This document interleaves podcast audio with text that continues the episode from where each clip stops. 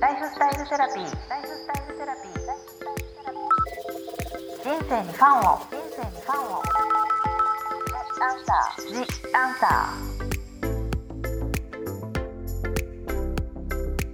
Answer。 こんばんは、ワニブックス書籍編集長の青柳由紀です。ライフスタイルセラピー、今週も引き続き美容家の神崎恵さんをゲストにお送りいたします。よろしくお願いいたします。お願いします。前回はメンタルケアについてのご質問に神崎さんにお答えいただきました。今週は残念ながら最後ということもあり、時間の許す限りたくさんのご質問にお答えいただきたいと思います。それでは早速最初の質問です。神崎さん、よろしくお願いします。はい、お願いします。質問いち、楽しみにしている神崎さんのインスタ、いつもインスタはどんなタイミングで書いたりアップしたりしているのでしょうか、とのことなんですけど。はい、これがですね、はい、うん、まあ、大体いつも家事が終わったタイミング、うん、一通り終わったタイミングで書いてるんです。はい、うん、写真は撮りためてるんですけど、うん、書いてるんですけど、うん、でもどうなんですかね、私が聞きたいなって思っていていつがいいのみたいな、ね、上げすぎてもうざったいじゃないですか、うん、いやでも神崎さんのは上げれば上げるだけ喜ぶと思います。喜ぶっていうか、私も楽しいですし、何でもあげてほしいっていう感じだとは思いますけども、うん、ただなかなかやっぱあげるのもね、やっぱ書かなきゃいけないし大変なのかなとは思いますけど、はい、いやもういくらでも書けるんですけど、す、ね、ただ見る側が、うん、なんか重くなったら嫌だなって思っていて、うん、なんか エスエヌエス ってなんかコミュニケーションの場でもあるんですよ、うん、私の中では、うんうん、なのでなんか一方的にボンボンボンボン上げて、うん、っていうのもなんかなーって思って、それをすごいちょっと考えたりとかしてて、うん、あと、うん、私美容家じゃないですか、うん、なのでいっぱいおすすめしたいのあるんですよ、うん、本当にリアルに使っているものしか、うん、あの私は紹介しないので、うん、なんですけどいっぱい紹介すぎると、うん、いっぱい紹介されるのはちょっとっていう声がやっぱ届くんですよね。あ、そう、まあ、それぞれではありますけれども、そうなんです、そうなんです、うんうん、でちょっと控えていると、最近なんで紹介してくれないんですかっていう声が届き、なるほど、なんかどのタイミングでどれぐらいがいいんだろうって考えたりするんですけど、まあ、でもそれを考えていると、うん、ね、なんか上げれなくもなっちゃうし、難しくなっちゃいますよね。私の中でいいタイミングでっていうふうに今やってるので、なんかそれがなんか見やすく見やすいというか、いいタイミングになってるといいなと思うんです。すごく皆さん楽しみにしているからですかね。あ、でもそういうことを少し考えられて、まあ、はい、タイミングをたりとかっていうこともあるんですね。はい、そうなんです。でもまあ基本的には夜、まあ、一通り一段落して一回書いたりとか、うんうんうん、あとシチュー煮込んでる時に書いたりとかします。逆にちょっと待たなきゃいけない時間とかに。そう、そうなんです、そうなんです。じゃあ、はい、今日お家帰ってからやられてるということですね、うん、そう。でもいつも書きたいっていうか、書く準備は万端です。にじゅうよじかん。うん、なるほど。で、本当はもう神崎さん何でもあげてって言ったらもう本当は何個も上がる感じってことですよね。はい、そうです。はい。そのままその質問になんですけど、はい、その神崎さんのインスタの写真がいつも美しいなと思って憧れています。写真をうまく撮る場所やコツなどあったら教えてください、とのことなんですけど、多分インスタとかね、はい、やられてる方だとは思うんですけど、あの私はこう見えるところ、視界ですよね、うんうん、のワンシーンワンシーンを切り取るように撮っているので、うん、あの非現実的な写真はあんまり撮ってないと思うんですよ。そっか、うん、確かにリアルにこう、うん、神崎さんの机の上とか、はい、テーブルのね、お花とかそういうことですもんね、はいはい、うんうん、なのでいつもあこの時写真撮りたいなっていうのは、うん、例えばすごい好きな人とか、うん、子供とか、うん、友人とかが、うん、すごいいい顔をしてて、うん、あこの瞬間残しておきたいっていう瞬間あるじゃないですか、うんうん、あれです、まさに。だから、うん、準備して撮ったりはしないんですよ、私は。なるほど。こうやって何気ない日常の中で、うん、なんかその影すごい可愛くないとか、うんうん、この今の配置がものすごく素敵とか、うんうん、その揺れてる感じ可愛いとか、そういう何気ない中でのドキッとしたときめく瞬間をそのまんま切り取って、私のこの視界と時差がない、ギャップがないように、差がないように写真に収めるっていうのがすごい。だからあんまりこう神崎さんの作られた感じとかしないんですね。本当にこうそのポンっていう時ってそうなんです、はい、を意識してます、うんうん、だからなんかなんていうのかな、そうやって思ってくださる方がいるのであれば、うんうん、その方もそういう日常にそういう視線あの視界を持っていて、うんうん、シーンをそのワンシーンワンシーンを持っていて、うんうん、なんかそこと重なっててるのかなっていう感じ。それをパッとこう写真を撮って、うんうん、まあ、さっき撮りためてるっていうか、はい、撮っておくって感じなんですね。そうなんです、はい、だから私がときめいた瞬間をそのまんま写真に残しているっていう感じです。それがこうインスタに並んでるっていう感じだってことですよね。そうなんです、はい、素敵。そうただ、うん、自分を撮るときは、うんうん、そのメイクとかファッションとか撮らなきゃいけないときあるじゃないですか、うんうんうん、そういうときはねもうそりゃ何枚も撮りますよ。何枚も撮って、うんできるだけいいいいですね。できるだけいい角度のものをって思ってます、うんうん、ご自身をアップするときは、はい、ってことですよね、はいはいはい、でも人に撮ってもらうときもあるんですよね。だいたい人が撮ってくれるので、うんうん、バーッと撮ってくれるので、うんうん、その中でもなんか決めすぎてなく、うんうん、っていうのを選びます。なんか決めすぎてると気持ち悪いじゃないですか、うんうん、だからその名前かの中でなるべくナチュラルな感じを選ぶようにされてるってことなんです。すごい参考になりますねこれ、うん、ありがとうございます、はいはい、質問さん、声が可愛い神崎さん、私も本当そう思うんですけど、人とお話しする時やトーンなど話し方で意識していることはありますか？そうですね、まあ、こういう時もそうですよね。あのーまあ、抑揚ですかね。抑揚、抑揚をつけるというか、うん、リズムをつけるというか、うん、あの例えば電話で喋っていても、うん、きちんと表情が思い浮かぶような話し方を心がけてます、うん、その私たちってこうやって顔を見て今お話してるから、うん、声以外でも顔の表情とか、うん、いろんな情報を読み取ってるじゃないですか、うん、それでその言葉が成立するというか、うん、出来上がったりしてるんですけど、うん、それがないとしたらっていうように考えて、うんうん、えーと、喋ってます。だからここに私の顔がなく壁だとして、うん、それでも私のこの感情が声だけで伝わるようにっていう話し方を、うん、そうするとやっぱ抑揚で、楽しかったらちょっと楽しいような、はい、えーって悲しいんだったら悲しむような感じの抑揚を、うん、はい、なるほどつけていて、うん、まさにその私あるオーディション、大きいオーディションが、はい、で昔、はい、受けられた時に、はいはい、でそれで関東代表になったんですけど、はい、そこでみんな特技を披露するんですよ、うん、でみんなダンスとか、うんうん、私はそこで何をしたかというと、うん、銀色夏夫さんの詩集を朗読したんですよ、うん、かっこいいそれで通ったっていう、すごくないですか？それを選ぶのもかっこいいし、うん、そうなんです。昔からちょっと文そういう文学的なもの好きだったんですね。そうだから高校の時とかも、うん、よく短歌コンクールとか俳句コンクールで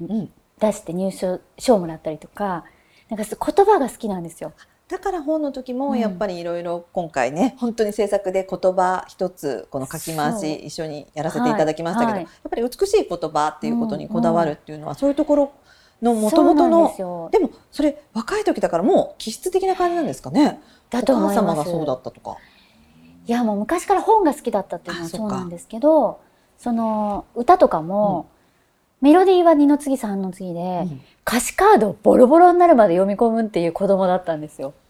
へ、なので反応したんですよね。言葉にすごい反応する子供だったんですよね。でもその銀色夏夫さんの、はい、まあ、あの時当時すごく皆さんですけど、はい、それを読む、うんうん、そう朗読です。でもそのその企画でもう通るって感じですよね。だってみんなそういうなんかそういう新体操とかそういうことをやられるけど、うんうんうん、そんなやるじゅう代の人ってなかなかいなそうですもんね。そうなんですよね。でもそれがご自身で好きだしやってみようと思ったってことですもんね、その時。そう、私の特技ってなんだろうって思った時に、うん、それしか思い浮かばなかったんですよね。へー。なのでとにかくちっちゃい時からなんか文字とか言葉がすごい好きだったんですよ。で、あと先生の言った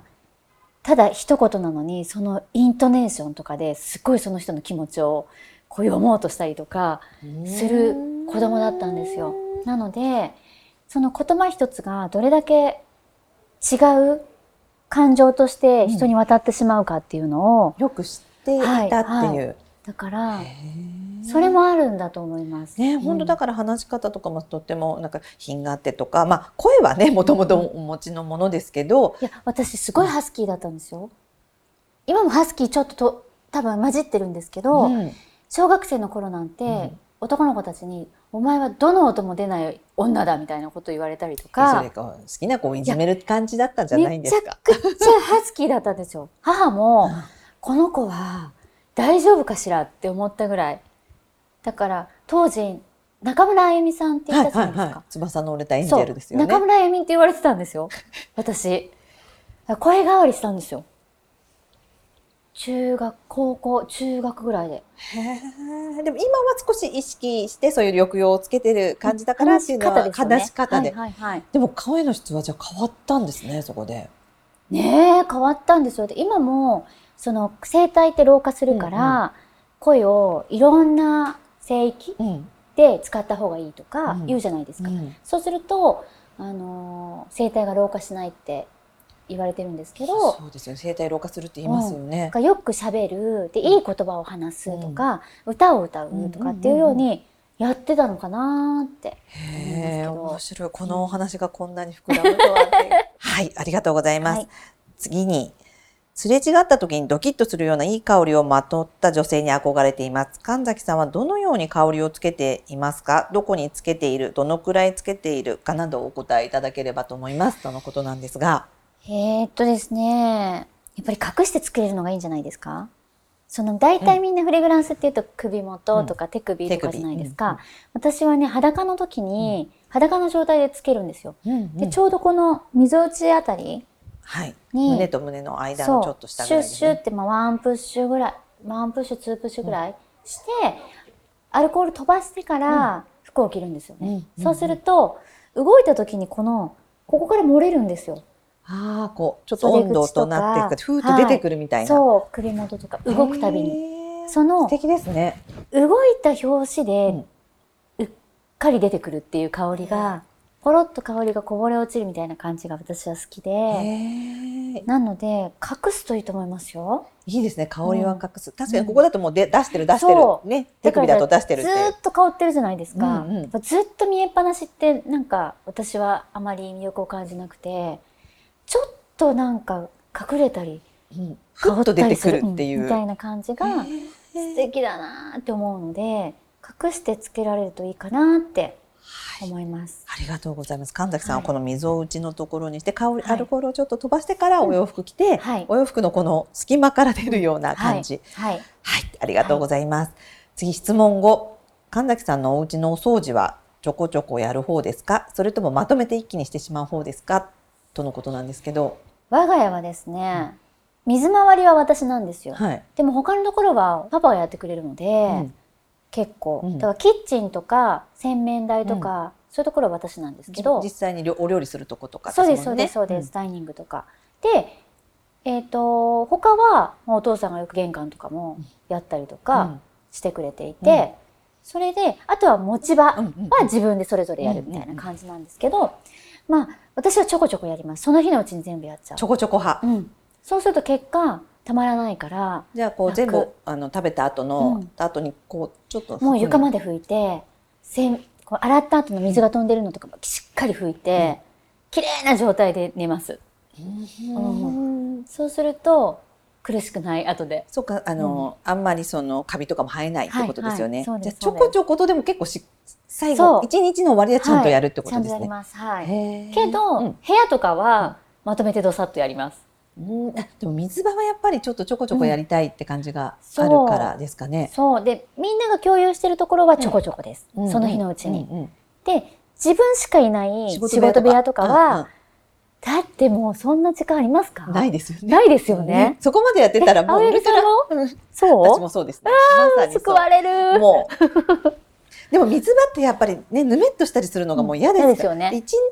で朝起きた時に汚れ物があるのが気分が落ちますもんね。そうなんですよ。そう。え、わかります。仕事部屋は？うん、あ、でもどっちかというと仕事部屋は会社ですからね。ああ、そうか。でもやっぱりそんなちょこちょことはやらないですよね。それすっごい救われますよ。もう、もう私ってダメなやつだなって思ったりするんですけど、いやだってこれで仕事部屋も私、うん、ちゃんとやりますって言ったら、うん、ちょっとみんな近寄りがたくなっちゃいますよね。本当ですか？もう私のクローゼットとか金曜日のクローゼットとか見せられないんですよ。あれどうしよう流出したらって思うぐらい。それ言ってください B さん。もう神崎さん完璧もうなんもう全てをこなしてっていうから、私の金曜日のクローゼットって本当にひどいですよ。もうだからいちいちバンバンバンってなってってことですよね、はい、もう毎日こうやってこうやって入ってないです。もう横のまんま、ね、このままこうやっていっぱいちょっとそれ言ってください。でもねみんな安心するかもそれ。そこはじゃあそうなんだぐらいな。そうです。お料理のとことかはね、はい、ちゃんとやってるけど、はい、食べるものですしね、はいうんうんはい、大丈夫よかったです逆にすごい良かったです、はいはい、ありがとうございます、はい、これ面白い質問なんですけど、質問ろく、神崎さんが思ういい男の条件は何ですか、神崎さんが思ういい女の条件は何ですかって、まあ、面白いけど難しいですけど、なんか知りたいなって感じはありますね、えー、神崎さんのまあ、全般的ですよ ね, ねいい男いい女。思ったんですよ、うん、いい男って自分にとってのですか、それとも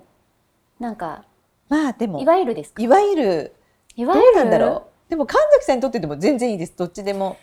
でもねいい男はねあれだとやすっごい言葉にするとすんごいつまんないんですけど、うん、優しい男本当ですね。本当だ。だすごいみんなが、うん、だって、うん、でも多分昔の言う優しい男とは回り回って違うと思うんですけど、うんはい、それのご説明を、はい、そのその人だけに優しければいいなって思うんですよ。全力で、うんうん、なんかみんなにいい顔してて優しいとかじゃなくて、うん、幸せにするべき一人とか家族とかのために、うん、に優しい人。なるほど、うん、本当に守るべきものとかに対してだけちゃんと責任持って優しくしてくれる人ってことですよね。そうで理解し歩み寄り、うんうんうん、っていう優しさが大事だなと思ってて、その自分の価値観を押し付けたりとか、うんうん、なんか頑張ってるところに蓋をしたりとか、うんうん、邪魔したりとかしない、うんうん、もう深い優しさですよね。そうです。確かに八方美人でみんなにいい顔するとかではなくて、うんうん、っていうことですよね。だからなんか究極ですよ、うん、究極っていうかいいんですよ他の人には意地悪でも、うんうん、あの私とか家族に優しかったら、うんうんでなるほどね、だって他のパターン多いじゃないですか、うんうん、外面よくてあぐさいとか言ったりとかする男と人たちですよね、うんうん、だから、まあ、そのパートナーとか家族の生き方を尊重し、うんうん、見守り、うん、時に支え、うんうん、っていう優しさ、優しさも大きいですね、うん、大きい大きい人ですね、そういう人は。そういう人がいいですよね。だって多いんですよ今あの自立した女がいいよねって口で言っときながら、うん、パートナーがとか、うん、その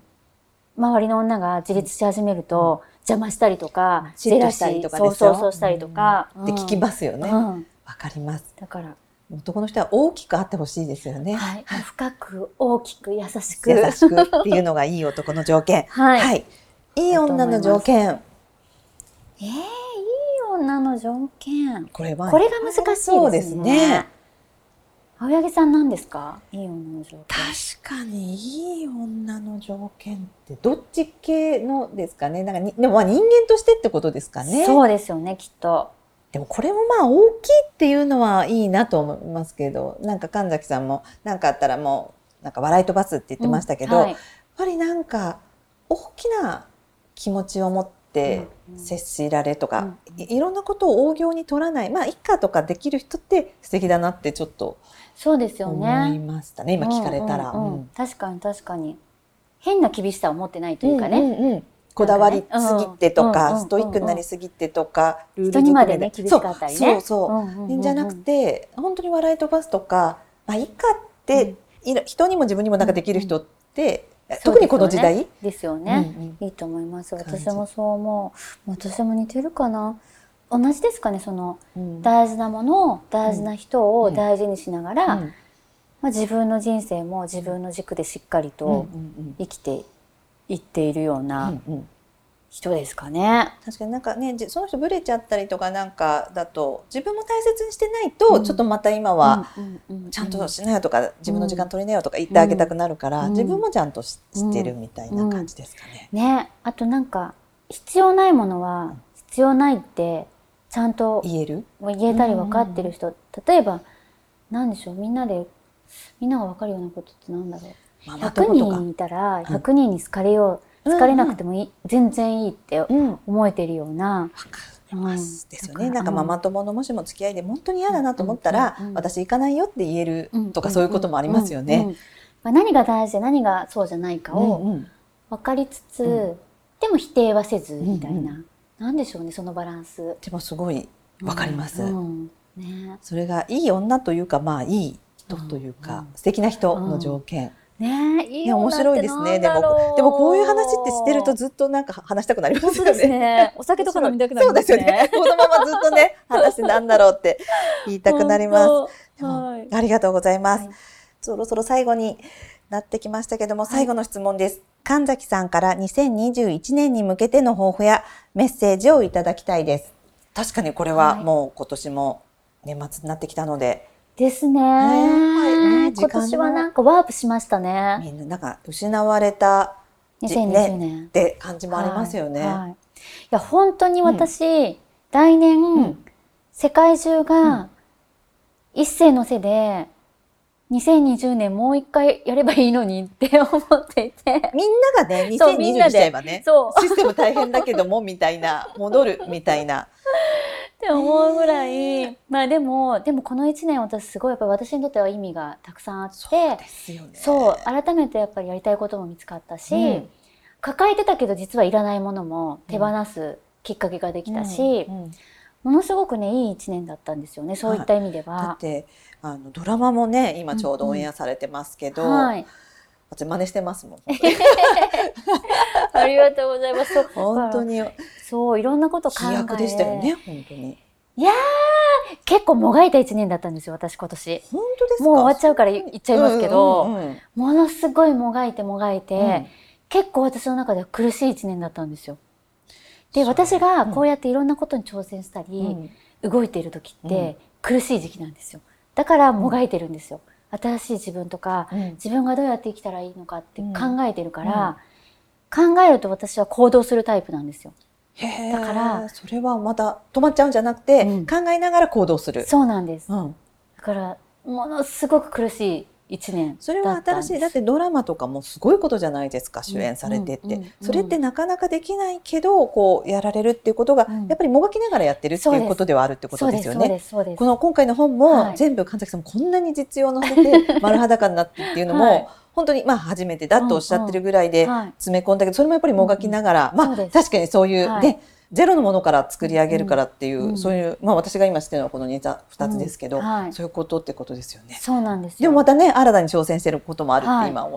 インスタでも書かれてたから、お料理のこととか。そうなのでいや苦しかったですにせんにじゅうねん、あの自分の人生生き方を考えたり不安だったり焦りとかいろんなのがやっぱり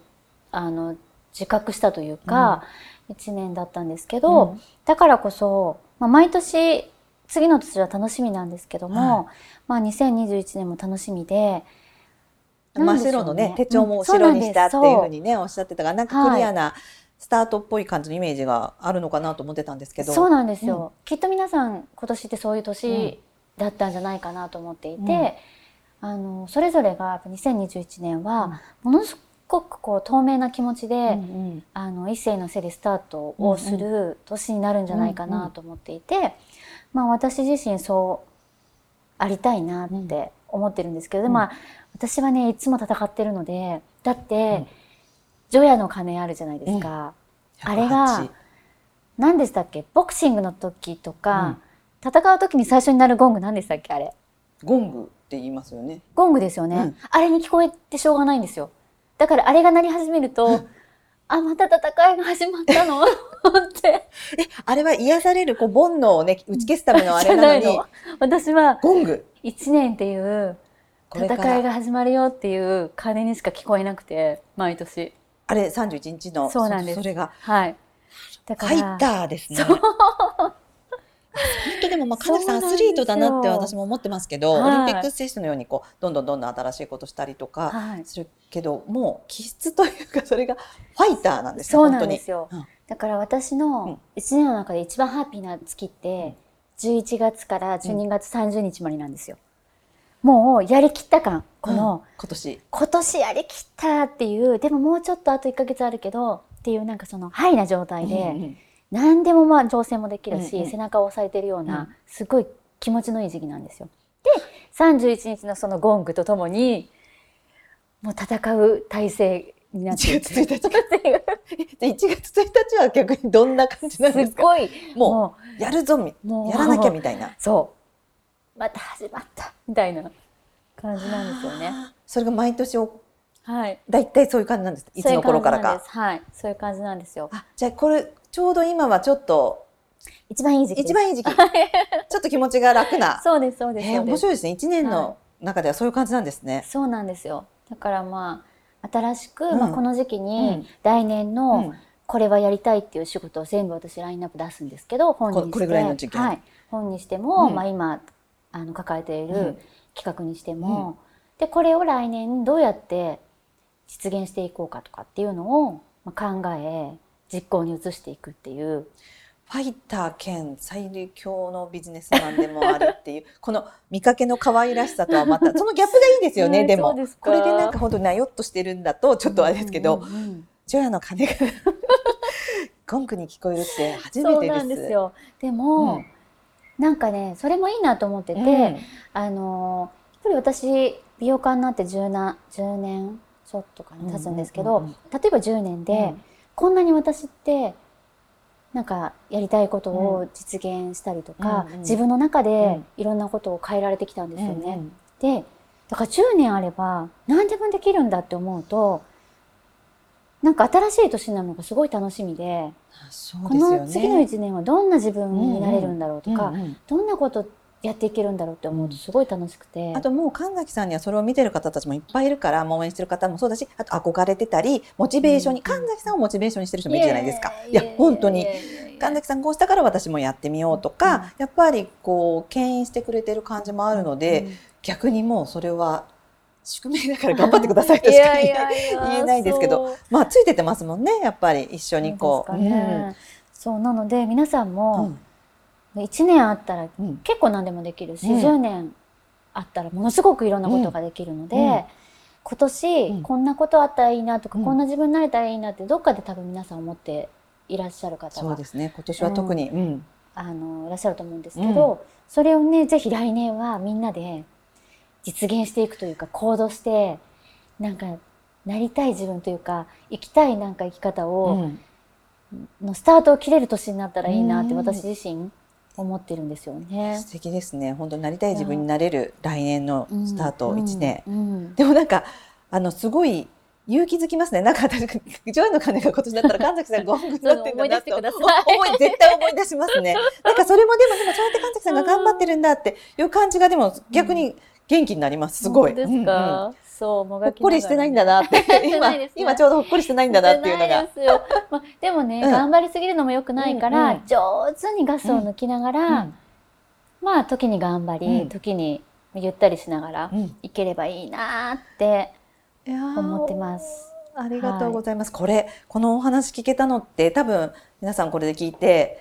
すごい頑張ろうと思う人たち本当に多いと思います。私もそうですけど、それで除夜の鐘がすごい楽しみだと思います。神崎さんって多分インスタで神崎さん鳴ってますってゴングゴングゴングって言われるような気がしますけど、はい、ありがとうございました。本当に楽しいお時間でした。すっごいちょっとこのままこれが書籍になってもいいかなっていうぐらいの本当に充実したご質問でした。ありがとうございました。本当でも神崎さんも結構お話されたなって感じしませんか？今なんかねあしますよね。やっぱり自分から話すのとは違う角度でやっぱり質問っていう言葉で来ると面白いですよね。うんうんうん、なんかあとこんなことを質問、うん、あ知りたいんだなとか、うんうんうんうん、あってとっても面白かったですね。いや私本当に皆さんからのコメントとか質問とか大好きなんですよ。うんうん、もうそれで私は支えられているようなものなので、うんうん、だから今回もすごく楽しかったです。ね、私もとってもなんか、はい、で皆さんもなんかこんななかなか聞けないお話もいっぱいあったので。うんうんうんうんすごい充実してました。ありがとうございました。最後にここまでのお相手は青柳ゆきと神崎めぐみでした。神崎さん本当にありがとうございました。ありがとうございました。ライフスタイルセラピー The Answer